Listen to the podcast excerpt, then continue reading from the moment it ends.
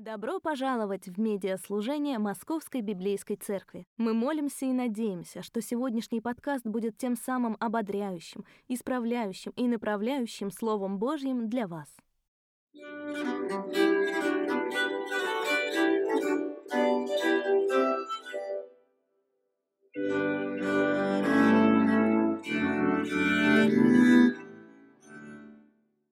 Приветствую вас любовью Господа нашего Иисуса Христа в замечательной мелодраме 1908, замечательная мелодрама 1982 года «Влюблен по собственному желанию» посвящена тому, как два совершенно случайных человека.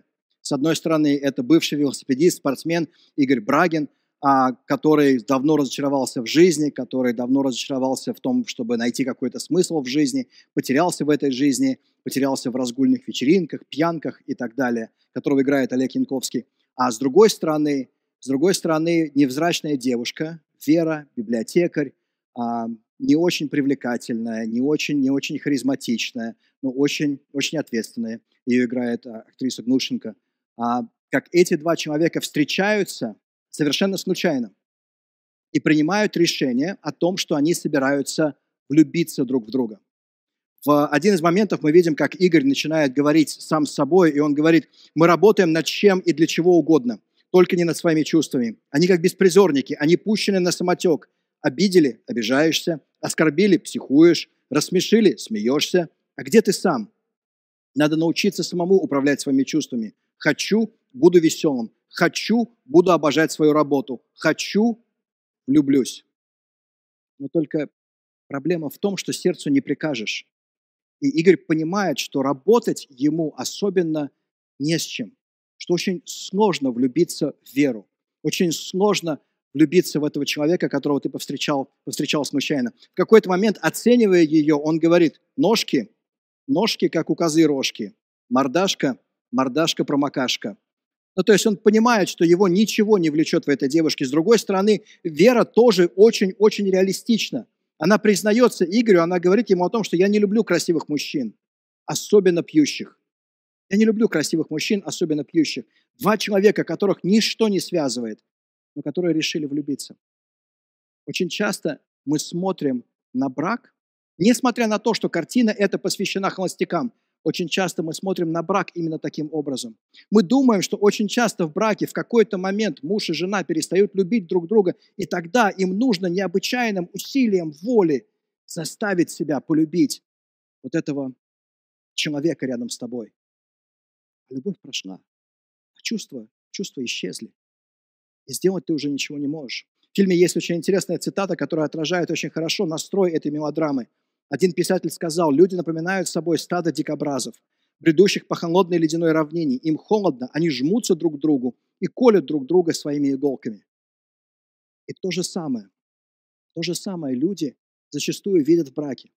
Вы подмечали, как много разочарованных в браке людей – как только холостяк приходит за советом к своему женатому другу или, или к своей, своей замужней подруге, так они сразу слышат какие-то какие банальности, какие-то слова, которые говорят о том, что эти люди не видят ничего хорошего в браке, какие-то банальности типа, ну, хорошее дело браком не назовут, которые никак не поменяют, никак не помогают людям. Потому что очень часто люди думают, что браки, счастливые браки, это то, что случается автоматически. Это то, что происходит автоматически. Это то, когда ты умудряешься каким-то образом сохранить вот эту искру любви.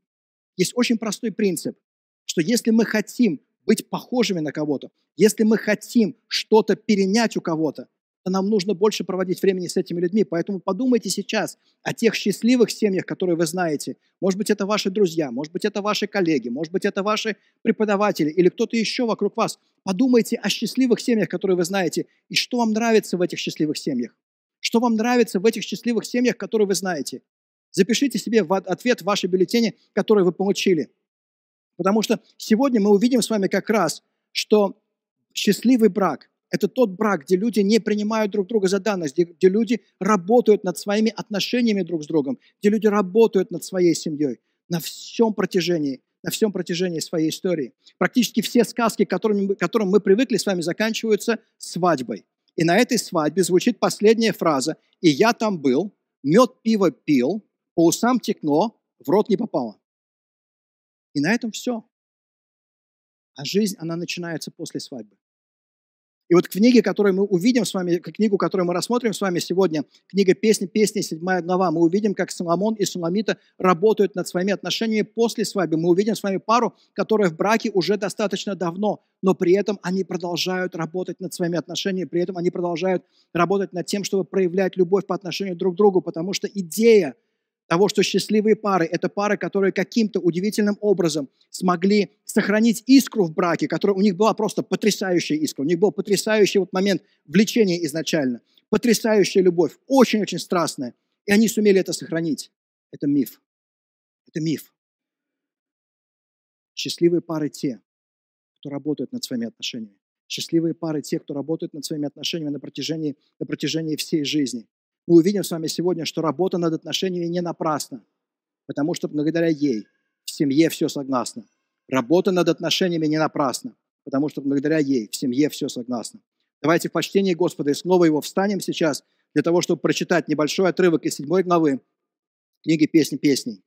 Молодые женщины, вернись, вернись, Суламита, вернись, вернись, чтобы мы могли смотреть на тебя.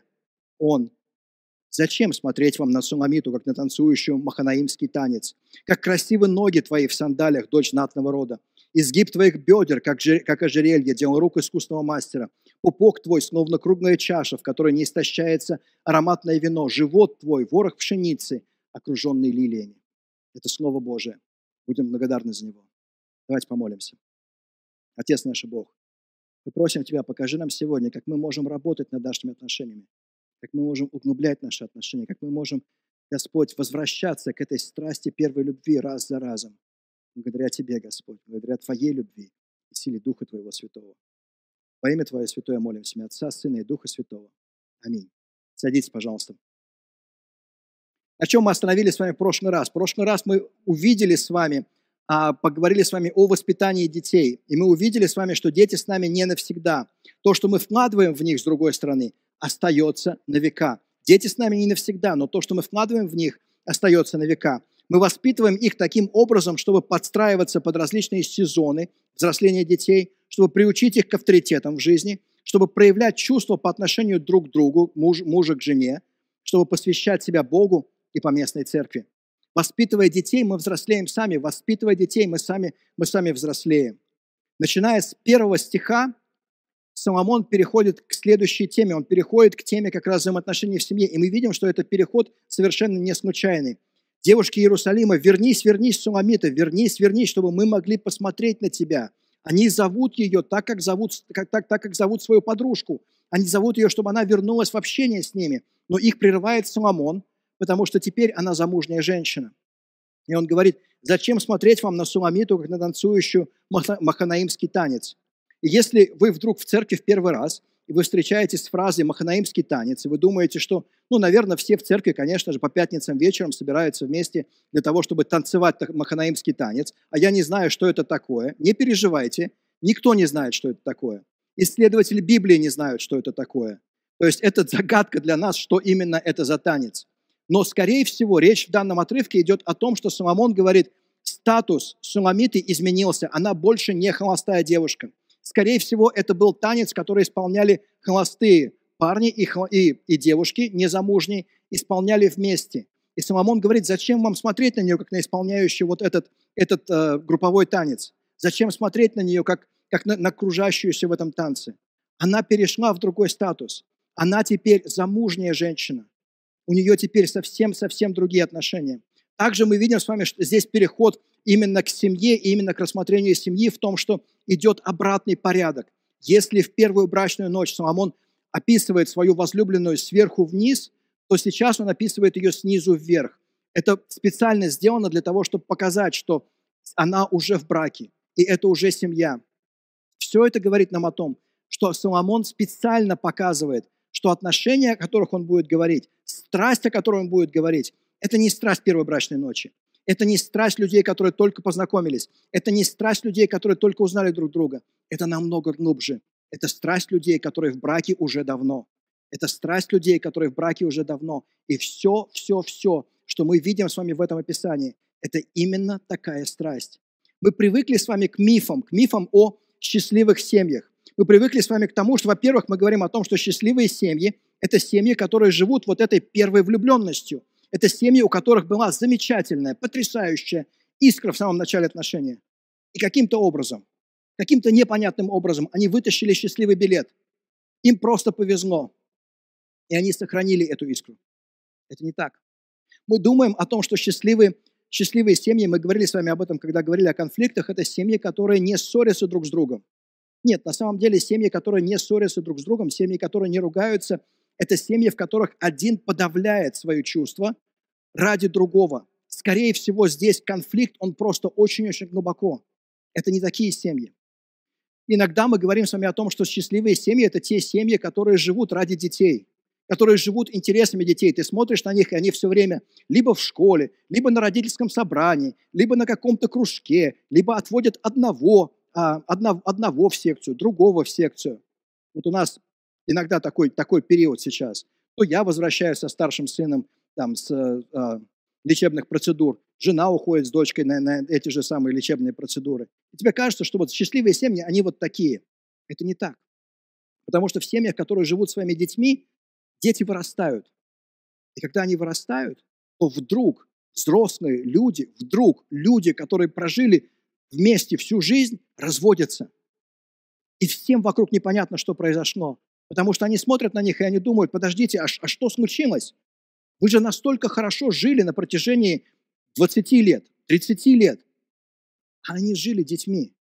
И как только дети ушли из семьи, как только дети исчезли, так сразу все распадается.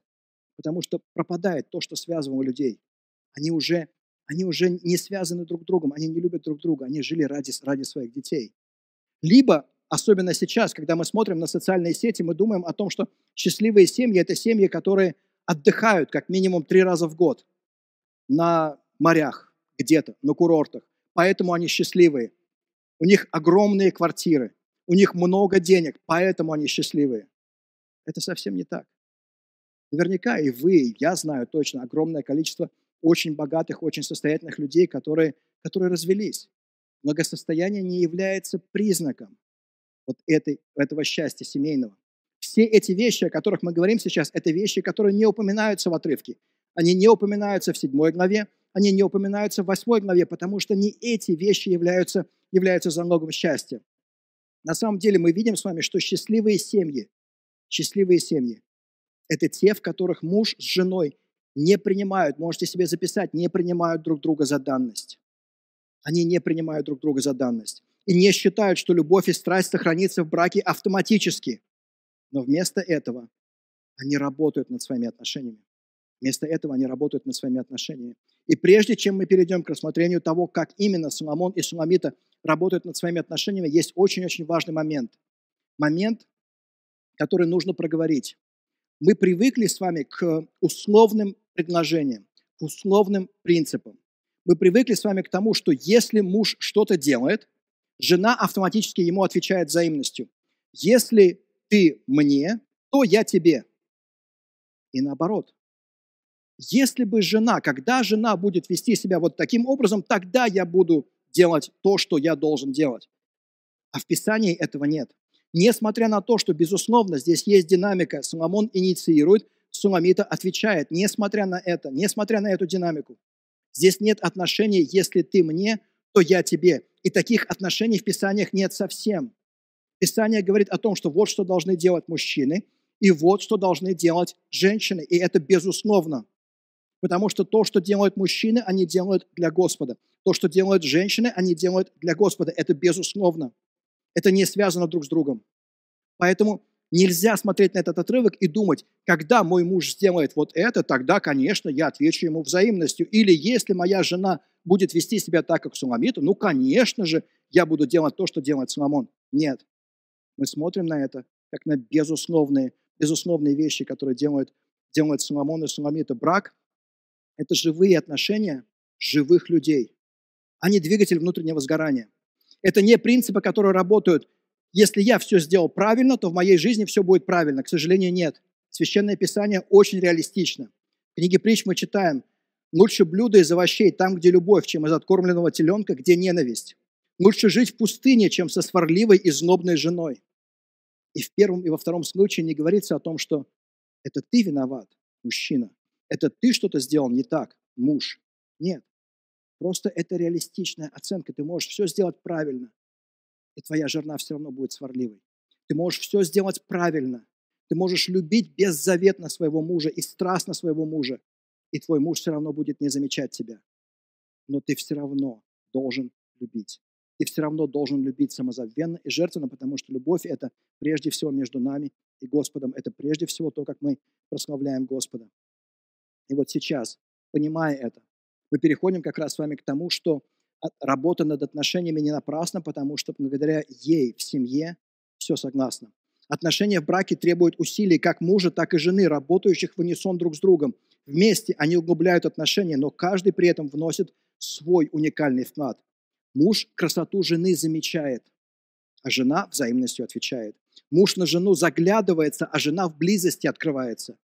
Муж закладывает фундамент уважения в семье, а жена мужа обожает. Муж закладывает фундамент уважения в семье, а жена мужа обожает. И все это приводит к тому, что брак превращается для мужа и жены в тихую гавань, в котором оба чувствуют себя узнанными, ценимыми и любимыми. Как красивы ноги твои в сандалиях, дочь знатного рода. Изгиб твоих бедер, как ожерелье, дело рук искусства, искусного мастера. Пупок твой, словно круглая чаша, в которой не, источа, не истощается ароматное вино. Живот твой, ворох пшеницы, окруженный лилиями. И она отвечает ему, пусть течет вино это к моему возлюбленному, течет нежно в устах спящих. Я принадлежу моему возлюбленному, и он женает меня. Пойдем, возлюбленный мой, войдем в поле, проведем ночь в селениях, ранним утром пойдем в виноградники, посмотрим, распустились ли виноградная лоза, раскрылись ли почки ее, расцвели ли гранатовые деревья. Там я подарю тебе мои ласки. Там я подарю тебе мои ласки. Начинается все с того, что муж подмечает, Муж подмечает красоту своей жены. Он подмечает красоту ее тела. При этом обратите внимание на интересную вещь. Он говорит о ее стопах. Он говорит о том, как прекрасны твои стопы в сандалях. Он говорит о ее пупке. Он настолько хорошо знает ее тело, что он говорит о вещах, которые люди не подмечают с первого, с первого раза. Никто на первом свидании, встречаясь с девушкой, не говорит о том, что девушка – здравствуйте, у вас такие красивые стопы. Никто. Никто не, не делает комплимент по поводу пупка. У вас такой глубокий пупок, девушка. Просто заглядение. Никто. Это странно. Это странно.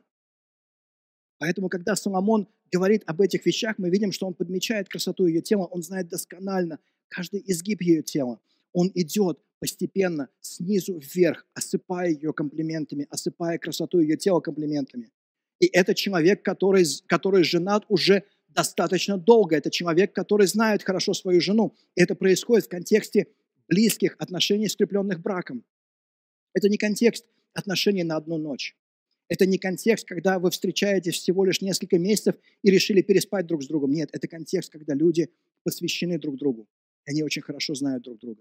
Он отмечает не только красоту, красоту тела, тела своей жены, он отмечает качество ее души. Он говорит о том, что ты дочь знатного рода. Раньше мы увидели с вами, что Суламита на самом деле простолюдинка. Она, она, она а, вышла из самых низов общества. Но для Соломона она царица. Для Соломона она княжна. Для Соломона она человек, который обладает качествами благородных кровей. И он описывает ее таким образом. Он восхищается качеством ее души. Он не только заглядывается на ее тело, он восхищается качеством ее души. И посмотрите на образ. Вино и пшеница. Он специально сравнивает ее, говоря о том, что она является для него и пшеницей, и вином. Отрывок, о котором мы говорим с вами, параллелен второй главе. Во второй главе, когда они только встречаются, наступает весна. Здесь она призывает его, пойдем, посмотрим, как распускается виноград. Это тоже весна. Но с другой стороны, с другой стороны, они в браке уже давно. Мы видим с вами людей, которые повторяют то, что они делали, они ходят на свидания так же, как они ходили, когда они только познакомились. И Соломон говорит о том, что ты благословение для меня, ты источник благословения для меня. Для нас образы пшеницы, вина, вина ничего не означают, но для, древнего, для, для древних израильтян пшеница – это мой хлеб насущный. Это то, что питает меня каждый день. Это то, что питает меня ежедневно. Вино Вино – это радость. Вино – это пир, вино – это торжество, вино – это веселье. И Соломон говорит о том, что, возлюбленная, ты для меня и ежедневный хлеб, ты то, что питает меня каждый день. И ты радость моя, ты счастье мое, ты вечеринка моя, ты веселье мое. И еще один момент от этих образов. Вино, вино появлялось весной.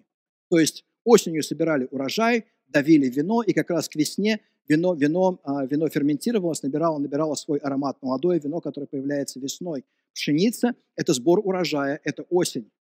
Образы, которые говорят о весне и об осени. Образы, которые говорят о том, что Соломон таким образом говорит, Суламита, круглый год, круглый год ты мое благословение, круглый год ты благословение для меня. Ты благословение для меня весной, ты благословение для меня осенью, ты благословение для меня всегда. Ты благословение для меня всегда. И вот этот, эта идея того, что такого рода жена является благословением от Господа, такого рода жена является счастьем для мужчины, это идея, которая встречается и в книге притч. Нашедший жену нашел благо и приобрел от Господа расположение. Дома и богатство – наследство родителей, а разумная жена от Господа – это благословение. И вот на такое внимание, на то, как таким образом Соломон подмечает Суламиту, подмечает красоту ее тела, подмечает красоту ее души, подмечает то, что она благословение для него, Суламита, открывается, она отвечает ему. Она открывается перед ним, пусть течет вино. Образ того, что опять-таки, да, он говорит, ты для меня вино, она отвечает ему, пусть течет вино. Она открывается перед ним, она открыта перед ним. Она отпускает контроль благодаря ему. Я принадлежу моему возлюбленному. Я принадлежу моему возлюбленному. Она расслабляется в объятиях своего супруга. Она не стремится больше контролировать каждую маленькую деталь в жизни. И вы знаете, насколько это тяжело любой жене, любой женщине. Но она, она расслабляется сейчас. Ей достаточно просто знать, что она принадлежит своему возлюбленному. И она одаривает его нежностью. Я подарю тебе ласки мои. Она одаривает его нежностью, поет ему о том, как подарит ему ласки. Соломону нет необходимости требовать физической близости. Ему не нужно настаивать на своих, на своих правах мужа. Суламита сама инициирует это. Суламита сама инициирует это. Муж подмечает, а жена отвечает ему. Муж подмечает, а жена, а жена отвечает ему. Принимаем ли мы друг друга за данность в отношениях? Позволяем ли мы себе привлек, привыкать друг к другу до такой степени, что мы больше не замечаем друг друга? Уделяем ли мы время тому, чтобы отметить красоту души и тела? Хвалим ли мы друг друга? Видят ли люди вокруг, как, как сильно мы ценим друг друга или нет? Роберт Льюис Стивенсон, тот самый, который известен нам по, а, по Робинзону Крузу, был не только писателем, но он также был и эссеистом. И вот в одной из своих статей он описывает очень, он уделяет внимание интересному аспекту брака, а, интересному аспекту в взаимоотношениях. Он пишет, брак – это долгий разговор, перемежевывающийся спорами, День ото дня два человека привыкают подстраиваться друг под друга, чтобы быть ближе. И в конце концов процесс переходит в ту стадию, когда без труп фанфар они приводят друг друга в совершенно новый мир. Когда без труп и фанфар они приводят друг друга в совершенно новый мир. Работа над отношениями не напрасна, потому что благодаря ей в семье все согласно. Работа над отношениями не напрасна, потому что благодаря ей в семье все согласно. Груди твои как два олененка, как двойня газели. Твой стан подобен пальме, и груди твои, как грозди ее плодов. Я сказал, залезу я на пальму, на пальму эту, ухвачусь за плоды ее. Пусть будут груди твои гроздями винограда, аромат дыхания твоего ароматом яблок, а уста твои лучшим вином. Мандрагора источает свой аромат. И у дверей наших разнообразные превосходные плоды, новые и старые, которые я сберегла для тебя, возлюбленный мой. Муж демонстрирует нежность а жена отвечает страстью. Это довольно откровенный отрывок. Мы, мы видим, что это очень чувственный, очень сексуальный отрывок, который, а, который описывает страсть между двумя людьми. Соломон не утрачивает нежности. Несмотря на то, как долго они в браке, Соломон не утрачивает той нежности, с которой он относился к своей избраннице в первую брачную ночь. Мы видим тот же самый образ и то же самое трепетное отношение мужа к своей жене. Муж проявляет чуткость, жена открывается в чувственности. Вы встречали когда-нибудь олененка? Когда вдруг открываешь, открываешь дверь, выходишь, выходишь из дома и, и видишь олененка. И все, что ты делаешь в этот момент, это ты стараешься дышать как можно тише. Ты стараешься не спугнуть олененка, который, который стоит где-то вдали. Потому что одно движение, один звук, треснувшая ветка, и олененок убегает. И не случайно Соломон сравнивает грудь своей жены с олененком. Он относится с необычайной чуткостью к этому. А то, что я собираюсь сказать, я говорю на полном серьезе. Вы знаете, насколько сложно стоять в алтаре, читать этот отрывок и произносить снова грудь. Вы представляете себе, насколько это сложно? Нет, серьезно. Это, это непросто. То есть ты пытаешься это сделать как можно быстрее, чтобы никто не заметил, но это очень-очень сложно. Необходимо это делать с огромной чуткостью, чтобы не перейти в скобрезность, чтобы не перейти в пошлость, потому что отрывок настолько красивый. И вот с такой же чуткостью Соломон относится к своей жене. С такой же, с такой же чуткостью Соломон относится, относится к своей жене. Но самое интересное, что для первоначальных читателей, да, для древних читателей, это была не самая скандальная часть этого отрывка. Для них самая скандальная часть была то, что говорит Суламита, а не то, что говорит Соломон. Потому что да, то, что говорит Соломон, это, конечно, откровенно, это, конечно, неожиданно. Для священного писания ты не ожидаешь, что ты откроешь Библию, а там такое. Но то, что говорит Суламита, еще более откровенно. Потому что она говорит про корень мандрагоры. И мы думаем, ну как бы корень мандрагоры, чего здесь такого? Корень мандрагоры был афродизиаком. Он считался афродизиаком на протяжении веков, вплоть до Средневековья он считается афродизиаком. А во многом эта легенда, возможно, была, родилась, потому что а, корень мандрагоры очень похож на мужской половой орган. И Суламита говорит о том, что я припасла афродизиак. Это, если перевести на современный язык, представьте себе, что Суламита говорит Соломону, Соломон, у меня есть Виагра и другие таблетки. Все будет хорошо. Нас ждет потрясающая ночь. Мы видим с вами пару, которая продолжает работать над своей сексуальностью. Мы видим с вами пару, которая продолжает работать над своей близостью. Мы видим с вами пару, которая не принимает друг друга за данность. Муж проявляет чуткость, а жена открывается ему чувственности. Муж предупредителен к жене, а жена поглощена любовью к своему мужу. С одной стороны, стихи в седьмой главе напоминают нам о том, что мы читали ранее в описании первой брачной ночи, но с другой стороны, слова «новые» и «старые плоды» говорят о том, что сексуальная жизнь этой пары не стоит на месте. Такого рода открытость и близость подразумевает контекст брака. Она возможна только в контексте брака. Она подразумевает очень-очень близкие и очень доверительные отношения. Как выглядит наша близость в браке друг с другом? Проявляем ли мы нежность и чуткость по отношению друг к другу? Изучаем ли, изучаем ли мы все еще друг друга, стремясь доставлять все больше и больше наслаждения друг другу в постели? Уделяем ли мы внимание этой части нашей жизни или пренебрегаем ею? Или пренебрегаем ею? Кристофер Эш в своей книге «Жена для Бога» пишет, важно помнить, что в день нашего венчания мы посвятили себя сексуально своей жене или своему мужу до конца своих дней. С течением времени сексу нужно будет не просто искать место в браке, но холить или леять его. Сексу нужно будет не просто искать место в браке, но холить или леять его. Работа над отношениями не напрасна, потому что благодаря ей в семье все согласно. Потому что благодаря ей в семье все согласно. Муж закладывает фундамент уважения в семье, а жена обожает мужа. Шея твоя, как башня из слоновой кости, глаза твои бездонные, как озерки в Хешбоне у ворот Батрай Рабаима. Нос твой, словно башня ливанская, обращенная к Дамаску голова твоя величественна, как гора кормил, и твои вьющиеся волосы отливают пурпуром. Царь пленен твоими кудрями. Как прекрасна ты, милая моя, любовь моя, твоим очарованием. Соломон использует здесь три группы образов для того, чтобы показать, насколько сильно он уважает Суламиту. Он уважает прежде всего ее достоинство, то достоинство, с каким Суламита несет себя, то достоинство, с каким Суламита показывает себя. Он говорит о ней как о башне из слоновой кости. Башня из слоновой кости на протяжении веков был образ достоинства, потому что никто не строит оборонительное сооружение из такого непрактичного и очень дорогого материала. А он говорит, ты, моя башня из слоновой кости, ты, самой, ты сам символ этого достоинства. Он повторяет это, говоря, сравнивая ее с горой кормил. Он говорит о том, что твои волосы, твои кудри, они, они отливают пурпуром. А пурпур – это всегда царственный цвет. Он восхищается ее достоинством, он проявляет уважение по, отношению к ней.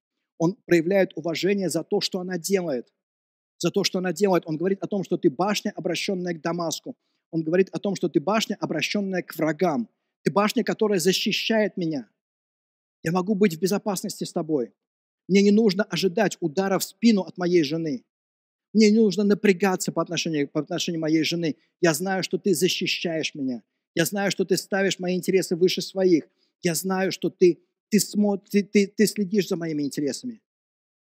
Он восхищается тем, что она делает. Он восхищается, он уважает ее за то, что она дает ему. За то, что она его оазис. Представьте себе шумную улицу, на которой много людей, городские ворота. И он говорит, что вот рядом с этими воротами маленькое озерцо, оазис свежести. Твои глаза, когда я смотрю в твои глаза, все остальное не важно. Вся суета, все заботы, все, что происходит вокруг меня, все не важно. Важна, важен тот мир, важен тот покой, который я получаю тогда, когда я смотрю в твои глаза, когда я растворяюсь в твоих глазах. Он закладывает фундамент этого уважения, а в ответ, в ответ Суламита гордится им. В ответ Суламита гордится им, говорит ему о том, насколько сильно, насколько сильно она, она гордится им. Мы привыкли уделять большое внимание тому, что мужчинам нужно уважение, но необходимо оно и девушкам в браке. Может быть, мы знаем наших жен и даже обожаем их. Но уважаем ли мы наших жен? Уважаем ли мы их на самом деле? О, если бы ты был мне братом, которого моя мать вкормила грудью. Тогда я, встретив тебя на улице, целовала бы тебя, и мне не, меня бы не осудили. Я бы повела тебя и привела тебя в дом матери моей, той, которая учила меня. Я дала бы тебе выпить пряного вина и сок моих гранатов. Его левая рука подо мной, а правая обнимает меня. Дочери Иерусалима, заклинаю вас, не будите, не возбуждайте любви, пока она сама того не пожелает. Сунамита гордится своим мужем. Она гордится своим мужем. В начале 8 главы мы видим, что она идет от общего, от всех к частному, к нему, к нему самому. И она описывает, как, как она гордится им по отношению к этим разным аудиториям. Прежде всего, она хочет показать всем свои чувства. На Древнем Ближнем Востоке было принято скрывать чувства даже между мужем и женой. Чувства, а чувства нужно проявлять за закрытыми дверьми дома. Ты не можешь держать за руку своему мужу, ты не можешь целовать своему, своего мужа на улице. Ты делаешь это все за закрытыми дверьми. Но Суламита говорит, я бы хотел, чтобы ты был мне братом, потому что брата я могу целовать, потому что брата я могу держать за руку, потому что я хочу показать всем, я хочу показать всем, что ты мой, я горжусь тобой, и я хочу, чтобы все знали, что я горжусь тобой. Она обращается прежде всего ко всем. Но потом она переходит и говорит о том, что я хочу привести тебя домой и показать тебя моей матери. Конечно же, ее мама знает, как выглядит Соломон, потому что мама была приглашена на свадьбу, свадьба, которая уже состоялась в третьей главе. Она знает, за, э, за, кем, она, за, за кем замужем ее дочь. Она знает все это. Но Суламита говорит, я хочу еще раз привести тебя. Я хочу еще раз похвастаться моей маме. Я хочу еще раз показать тебя моей маме. Я хочу, чтобы моя мама помнила, как сильно мне повезло. Я хочу похвастаться моим мужем. И потом уже, потом уже она говорит, я хочу проявить любовь к моему мужу. Она идет от общего к частному. Она идет от всех к своей семье и потом только к своему супругу. И она говорит о том, что я хочу, чтобы ты знал. Потому что бывают семьи, в которых, на фас, в которых есть очень многочастивый фасад, в которых на людях все прекрасно. Вот на людях есть уважение, есть гордость, все есть. А за закрытыми дверями этого ничего нет. За закрытыми дверями есть только склоки, есть только ссоры, есть только принятие друг друга за данность. Но на людях все прекрасно. Суламита говорит, мы не такая семья. Мы не семья, которая создает ширму. Мы не семья, которая все делает на показ. Я хочу, чтобы не только все знали. Я хочу не только похвастаться моей маме. Я хочу, чтобы ты, Соломон, знал, как сильно я горжусь тобой. Я хочу, чтобы ты знал, как сильно я люблю тебя. Она гордится своим мужем. Она гордится своим мужем. Как мы ощущаем себя в браке сегодня? Можем ли мы расслабиться? Знаем ли мы, что нас не предадут? Ожидаем ли мы подвоха от нашей жены или нашего мужа? Отдыхаем ли мы в компании друг друга?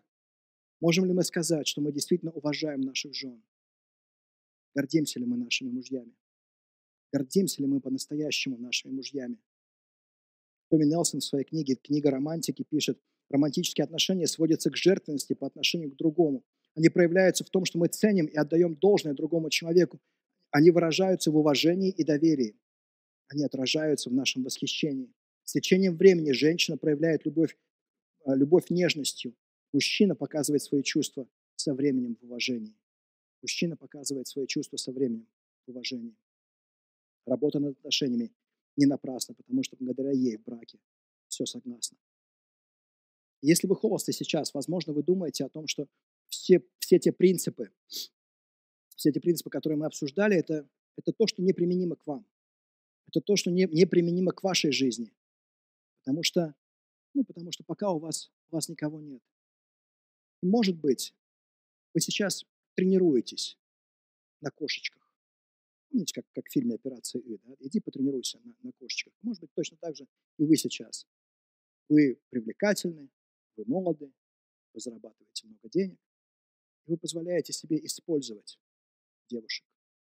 Использовать их для того, чтобы просто, просто удовлетворить свои сексуальные потребности, для того, чтобы появиться с ними на публике. Вы думаете, что однажды я встречу ту самую, единственную, ту самую свою половинку, и я изменю свое отношение? Неужели вы думаете, что с таким отношением с вами кто-то кто захочет встречаться? Возможно, вы думаете, что вы настолько умопомрачительно красивы, что ваша красота компенсирует все остальные изъяны характера. И значит, вам не нужно над ними работать просто потому, что вы сногсшибательны. Если это и правда так, с вами будут встречаться только для того, только те, кому нужна оболочка, кому не интересно ваше содержание. Может быть, вы успешны, у вас хорошая работа, вы регулярно ходите в спортзал, вы знаете себе цену. И давайте на чистоту, вы, вы считаете себя подарком для любой, для любой девушки, на которую вы положили глаз. Вас будут использовать, но не любить. Ровно столько, сколько вы будете успешны. Видите, ваше отношение к избраннику формируется до того, как вы начинаете встречаться, определяется и определяет, кто согласится с вами встречаться – Посмотрите на слова апостола Павла. С молодыми людьми говори, как с братьями, а с, а с э, молодыми людьми говори, как, как с братьями, а с молодыми, как с сестрами, со всякой чистотою. Он закладывает фундамент совсем другого отношения. Частично этот смысл, смысл этого отрывка потерян для нас. Потому что, потому что мы не видим часто уважения между братьями и сестрами. Того уважения, которое было вот в этом, в этом древнем обществе. Окружающее окружающая культура говорит нам о том, что брак – это своего рода лотерея. Лотерея, в которой тебе либо повезет, либо нет. Но на самом деле мы определяем, повезет нам или нет, тем, с каким отношением мы выстраиваем взаимоотношения с, с противоположным полом уже сейчас. Поэтому попрощайтесь. Попрощайтесь сейчас с иллюзиями о том, что, что будет все просто и естественно.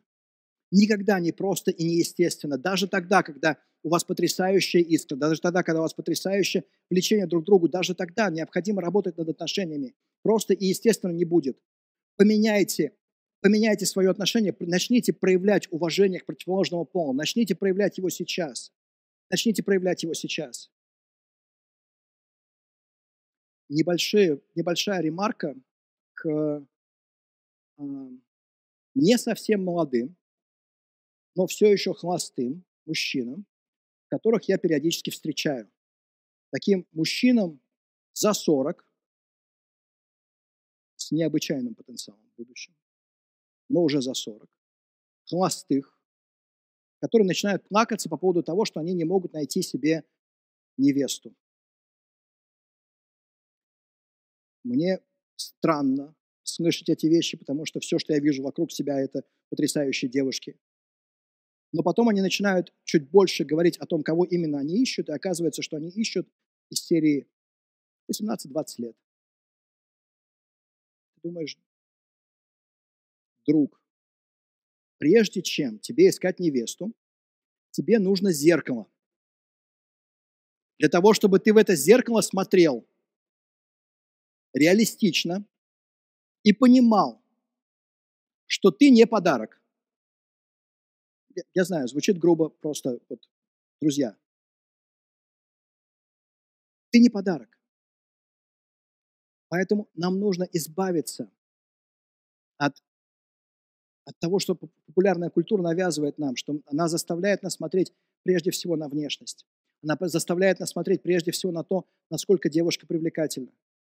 А есть намного больше важных черт характера, души, сердца, которые стоит обращать внимание. Потому что вот это все, вот это все нужно как раз для, для счастливого брака. А внешность, она, она проходит. Она проходит. Поэтому нам всем нужно приучить себя для того, чтобы смотреть не только, не только на внешность, не только на внешние факторы, но нужно приучить себя для того, чтобы избавиться от этого одномерного взгляда и смотреть на душу, смотреть на душу человека.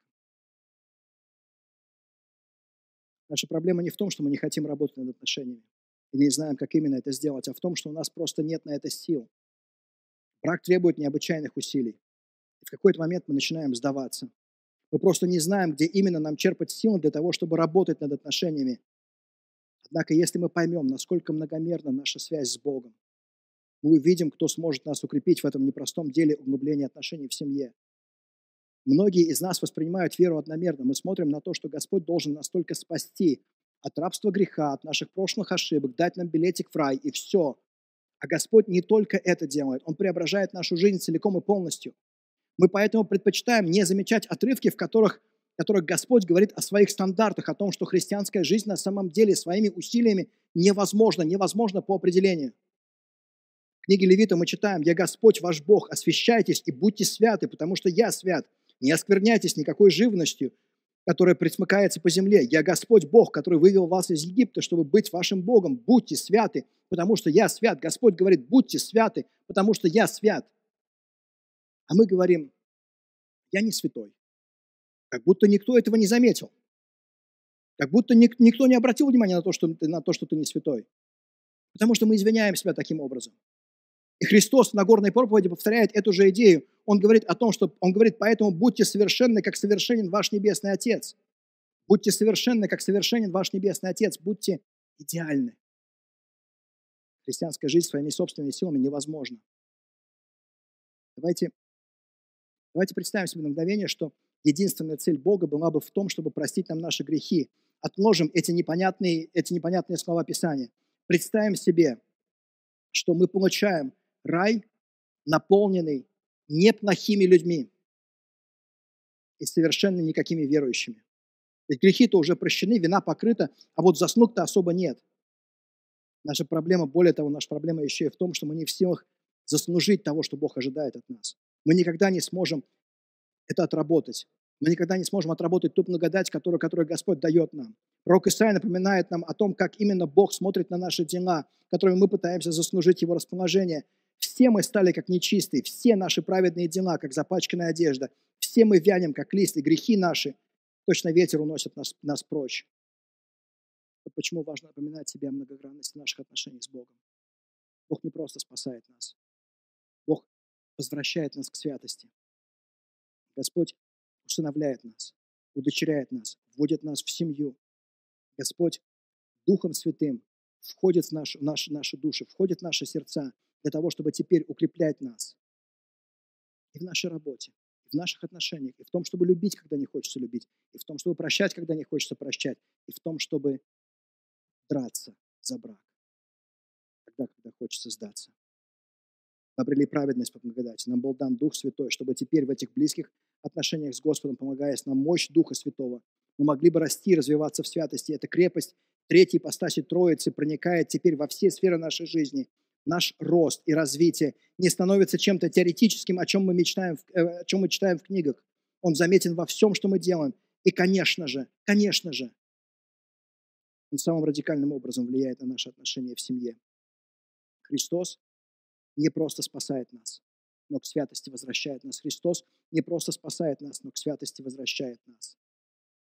Приняли ли вы этот дар прощения грехов и жизни вечной? Если, оглядываясь назад на свою жизнь, нет момента, когда бы вы могли сказать, что я помолился этой молитвой покаяния, и я рассказал об этом решении всем, приняв таинство святого водного крещения, сейчас, в конце, когда мы будем молиться, помолитесь этой молитвой про себя. Это решение между вами и Богом. Между вами и Богом. А потом примите это таинство Святого Водного Крещения, чтобы рассказать всем остальным о том, что вы доверились Господу. Конечно же, за то время, которое, которое у нас было сегодня, мы не смогли осветить все вопросы. В частности, мы не смогли поговорить о вопросе, а как быть тогда, когда мой муж или моя жена не отвечают взаимностью? Как быть тогда, когда ты вкладываешься в брак, ты вкладываешь свои усилия, а взаимности нет, а ответа нет? Как быть в этих ситуациях? Об этом мы поговорим более подробно а, в видеосеминаре, который будет идти, будет идти к этой беседе чуть, чуть позже. Работа над отношениями не напрасна потому что благодаря ей в семье, в семье все согласно. Отношения в браке требуют усилий как мужа, так и жены, работающих в унисон друг с другом. Вместе они углубляют отношения, чтобы каждый при этом, но каждый при этом вносит свой удивительный вклад. Муж красоту жены замечает, а жена взаимностью отвечает. Муж на жену заглядывается, а жена в близости открывается. Муж закладывает фундамент уважения в семье, а жена мужа обожает. И все это приводит к тому, что брак превращается для мужа и жены в тихую гавань, котором оба ощущают себя узнанными, ценимыми и любимыми. Следующий раз, завершая, завершая эту серию бесед, посвященных тому, как стать правильной половинкой, вместо того, чтобы искать, искать половинку всю жизнь, мы поговорим с вами о том, как сохранить любовь и верность на протяжении всей жизни. Чего жаждут женщины в браке? Они хотят знать, что их муж знает их, ценит их, обожает их и уважает их чего страстно хотят мужчины в браке. Они хотят, чтобы жены отвечали им взаимностью, чтобы они жаждали их, чтобы они гордились ими. Именно это мы видим с вами в седьмой и в восьмой главе. Именно это мы видим с вами в этих отрывках. Именно это и проявляется. Потому что муж и жена не принимают друг друга за данность. Потому что муж и жена работают, работают над отношениями. Многим из нас очень сложно сделать первый шаг. Очень сложно рискнуть, очень сложно начать подмечать свою супругу, говорить ей комплименты, открываться таким образом. Очень сложно реагировать на это. Очень сложно сделать первый шаг. Потому что всегда где-то где на подсознательном уровне есть вот эта идея, а что если я сделаю шаг, а мне не ответят взаимностью? Что если я проявлю любовь, а в ответ ничего? А в ответ ничего. Именно поэтому для нас важно напомнить себе о том, что в браке, в христианском браке не двое, но в христианском браке трое.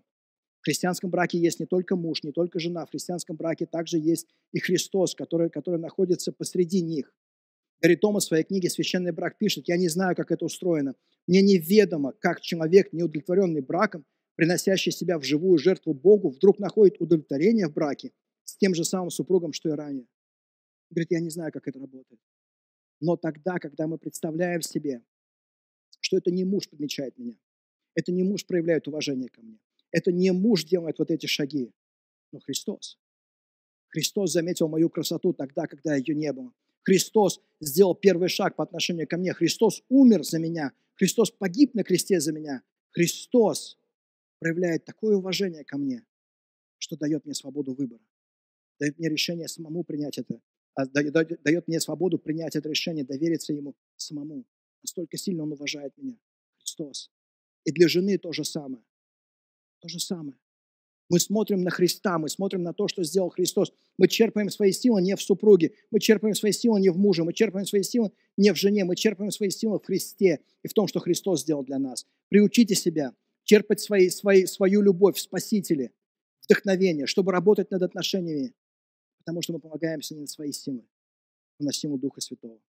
Потому что мы полагаемся не на свою силу, но на силу Духа Святого зная, что жизнь моя уже завершилась, что она, что она уже пригвождена ко кресту, и что жизнь моя ожидает того, как она вот-вот вырвется наружу, спорхнет Господу, чтобы сесть одесную Бога. Я могу теперь потерять свою жизнь ради моей семьи, зная, что мне нет необходимости защищаться от любви. Я свободен служить, свободен любить. Я свободен служить, я свободен любить. Работа над отношениями не напрасна, потому что благодаря ей в семье все согласно. Давайте помолимся. Господь наш, мы славим Тебя за Твою любовь, славим Тебя за Твою милость, славим Тебя, Господь, за то, как Ты сильно уважаешь нас. Славим Тебя за то, что в, твоей, в Твоем посвящении нам, в Твоей жертве за нас, мы можем черпать наше вдохновение. Исполни нас Духом Твоим Святым, чтобы мы не сдавались, чтобы мы работали над нашими браками, работали над нашими отношениями. Тогда, когда не все хорошо, и тогда, когда все замечательно. Тогда, когда все только начинается в нашем браке, или когда все, к сожалению, закончилось разводом. Дай нам, Господь, не сдаваться, но работать над отношениями с нашими любимыми мужьями, с нашими любимыми женами. Прошу Тебя, Господь, за тех, кто еще не доверился Тебе, дай им сейчас смелости обратиться к Тебе и прошептать слова в тихой молитве покаяния. Прости меня, Господь. Прости меня, что так долго бежал от Тебя. Войди в мою жизнь. Будь моим Господом, будь моим Спасителем. Я принимаю Твой дар прощения грехов и жизни вечной, чтобы прославлять Тебя всей своей жизнью, всем, всем своим сердцем, всей своей крепостью, всем своим существом, потому что Ты Господин моей судьбы, Ты Бог мой, и нет другого. Во имя Твое молимся, Отца, Сына и Духа Святого. Вы слушали подкаст Московской библейской церкви. Скачать материалы домашних дискуссионных групп к этой проповеди можно на нашем сайте библейскаяцерковь.рф. Потратьте пару секунд, чтобы оценить этот подкаст, оставив отзыв. Это поможет и другим людям найти Слово Божие, способное преобразить их жизнь.